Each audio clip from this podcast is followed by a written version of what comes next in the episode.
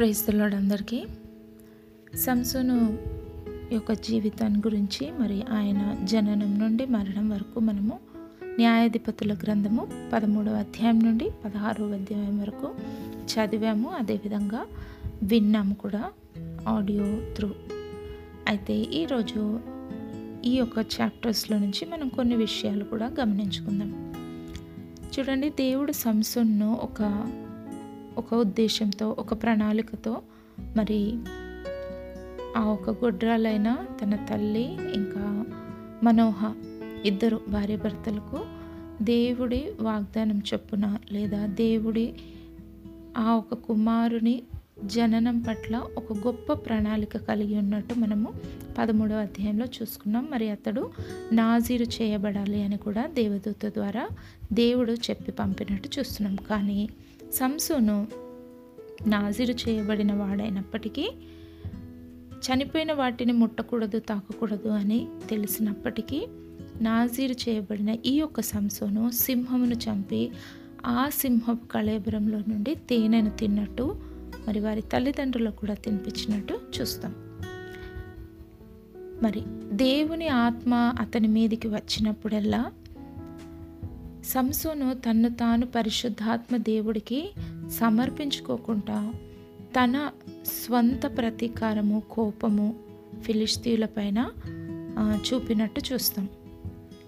రెండవది దేవుని ఉద్దేశం మనపైన ఎలాంటిది?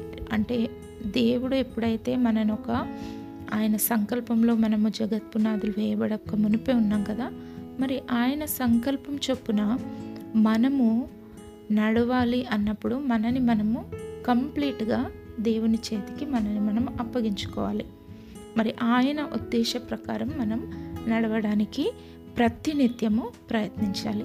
మన సొంత పనులు కోరిక మన సొంత ఆశలు మన లాభాలు ఇవన్నీ కూడా చేసినప్పుడు దేవుని ఉద్దేశం అనేది సంపూర్ణంగా నెరవేరకపోవడము లేదా వాటికి అడ్డంకుల్లాగానో ఉండిపోతాయి.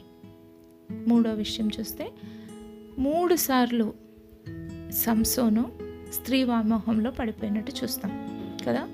ఒకటోసారి ఫిలిస్తీయురాలైన ఒక అమ్మాయిని ఆయన చూసి పెళ్ళి చేసుకోవాలనుకున్నాడు. మరి రెండవసారి ఒక వేష్య దగ్గరికి వెళ్ళినట్టు చూస్తాం మూడవసారి దలీలా. మరి దలీలా చేతిలో తన ప్రాణాన్నే అతను పోగొట్టుకున్నట్టు చూస్తాం.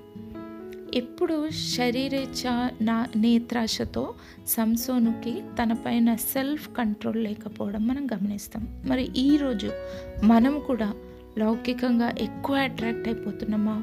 లేదా మనం పైనున్న వాటిని వెతుకుతున్నామా? లోకపరంగా ఆశలు లోకపరంగా వేటినైనా చూసినప్పుడు మనము మన మనకు దేవుడిచ్చిన ఆ ఒక్క ప్రణాళికను మర్చిపోయి మనము వాటికి విరుద్ధంగా ప్రవర్తిస్తున్నామా? వాటికి విరుద్ధంగా నడుస్తున్నామా? అనేది కూడా మనం ఈరోజు చూసుకోవాలి. తర్వాత మూడు సార్లు కూడా దలీలాతో సంసోను అబద్ధమాడినట్టు చూస్తాం. మరి మనం కూడా కొన్ని విషయాల్లో ఎప్పుడైనా దేవునికి విరుద్ధంగా పనిచేస్తూ దేవుని పని చేస్తున్నామని చెప్పడము అలాంటి విషయాల్లో ఎప్పుడైనా మనని మనము మోసగించుకుంటున్నామా అని ఈరోజు మనని మనం సెల్ఫ్ చెక్ చేసుకోవాలి. చూడండి సంసోను ఎంత తీరుడైన న్యాయాధిపతి అయినప్పటికీ ఆయనకు తన ఇంద్రియం నిగ్రహం లేకపోవడం వల్ల తన శరీరము మనసు ఆయన కళ్ళతో కనిపించే వాటిపైన ఆకర్షి ఆకర్షితుడవ్వడం చివరికి తన ప్రాణాలనే పోగొట్టుకున్ పోగొట్టుకునేంత అవస్థకు సంసోను జీవితం మనం చూస్తున్నాం అనమాట అయితే ఎన్నోసార్లు మనం కూడా మన స్వార్థం కోసం మన బుద్ధి బలం మన జ్ఞానం వాడుతూ ఉంటాం. అది దేవునికి అంగీకారంగా లేనప్పుడు మనం వాటి నుండి తొలగిపోయి ఏ పని చేసినను మన స్వనీతి కాక దేవుని సునీతిని అనుసరించుకొని మనం నడవడానికి నిత్యము ప్రయత్నించాలి. మనకు దేవుడిచ్చిన బుద్ధి బలం జ్ఞానం ఇవన్నీ కూడా ఆయన ఇష్టానుసారంగా ఆయనకు ఇంపుగా లేని చోట మనం వాటిని వాడినప్పుడు ఈ యొక్క జ్ఞానము బుద్ధి బలం అన్నీ కూడా నిష్ప్రయోజనమైపోతుంది. ఎలాగైతే మనము సంసోని జీవితంలో చూసాము. కాబట్టి నిస్వార్థంగా మనకున్న ప్రతి మంచి ఈవులను తలాంతులను అందరి మేలు కొరకు మరి దేవునికి మహిమ తెచ్చే విధంగా మనము జీవించాలి. చూడండి. ఇంకా కొన్ని విషయాలు. పదహారవ అధ్యాయం ఏడులో చూస్తే దేవునితో తనకున్న సంబంధం గురించి పవిత్ర సత్య విషయం గురించి సంసోను ఒక తెలివి మాలిన అంటే అజ్ఞానమైన ప్రమాదకరమైన ఆట మొదలుపెట్టాడు.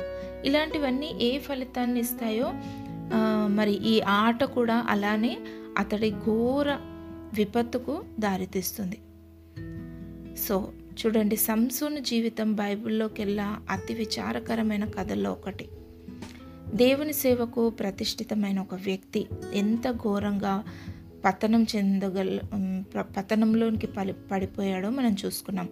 అతి పరాక్రమశాలి అయిన సంసోను వ్యభిచారం పాపం అనే యొక్క ఊబిలో పడిపోయినట్టు కూడా మనం చూసుకున్నాం.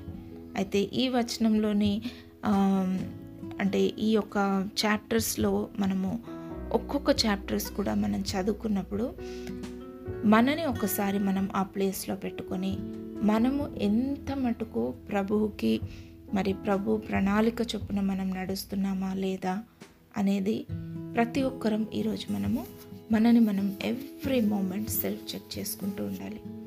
కాబట్టి మనము సంసోను గ్రంథంలో నుంచి ఇంద్రియ నిగ్రహము దేవుని ప్రణాళిక చొప్పున మనము ఎలా నడుచుకోవాలో సెల్ఫ్ కంట్రోల్ ఎంత ఇంపార్టెంటో చూసినవన్నిటి పైనను మన మన ఒక కోరిక నెరవేర్చుకోవాలి అనడము ఎంత పతనానికి దారితీస్తుందో ఇలాంటి కొన్ని విషయాలు మనము సంసూన్ ఒక జీవితం నుంచి మనము నేర్చుకున్నాం.